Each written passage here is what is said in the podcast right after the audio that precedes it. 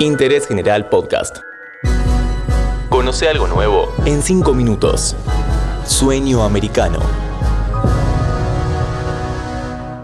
Hola, bienvenidos a un nuevo episodio de Interés General. Hoy vamos a conversar sobre la relación de Estados Unidos con Cuba. ¿Por qué Joe Biden no recupera la línea dialoguista con La Habana? ¿Quién es el senador que funge como principal ariete contra el gobierno de Miguel Díaz Canel? ¿Qué reclaman los sectores del Partido Demócrata más lejanos al establishment?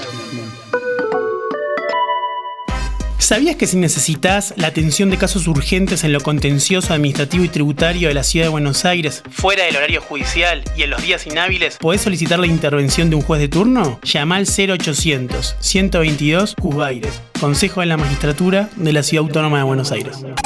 El domingo 11 de julio del 2021, Cuba vivió una intensa jornada de protestas contra el gobierno. Fueron las mayores en décadas y tuvieron una réplica frontal de la administración de Miguel Díaz Canel, quien llamó a los partidarios de la revolución a manifestarse en las calles contra los ciudadanos críticos.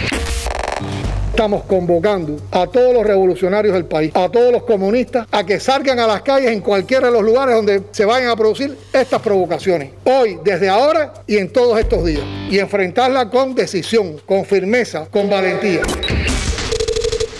El detonante del malestar tiene doble cara. Por un lado, la pandemia de COVID-19 que golpeó de lleno al sector turístico, principal fuente de ingresos de dólares a la isla, y por el otro, la decisión de la Casa Blanca de Joe Biden de no flexibilizar las duras sanciones contra Cuba impuestas por Donald Trump, como por ejemplo prohibir la llegada de cruceros de compañías estadounidenses a puertos cubanos. Uno de los enigmas que dominan la escena de la relación bilateral es sobre por qué Biden, siendo vicepresidente de Barack Obama, fue un gran partidario de lograr un acercamiento a Cuba y ahora, siendo él presidente, habiendo prometido acercamiento en su campaña del 2020, opta por sostener una línea dura. Hay diversas teorías. Ciertos actores del Departamento de Estado le apuntan a Alejandro Mayorkas, secretario de Seguridad Nacional de Estados Unidos. Mayorkas es de origen cubano, es el integrante más rico del gabinete de Biden y es un promotor de la línea dura hacia La Habana, al argumentar que desde Cuba se apoyan acciones terroristas contra Washington, algunas instigadas por China o Rusia. En la mira de Mayorkas se encuentra el general Luis Alberto Rodríguez, yerno Raúl Castro y encargado de las empresas dependientes del ejército cubano. Rodríguez controla las principales cadenas de distribución de la isla, las playas de Varadero, las parcelas edificables, las concesiones hoteleras y la conversión del puerto de Mariel. La agencia estadounidense Bloomberg calcula que controla al menos 57 compañías y sus ramificaciones, y entre el 50 y el 80% de la recaudación empresarial en Cuba.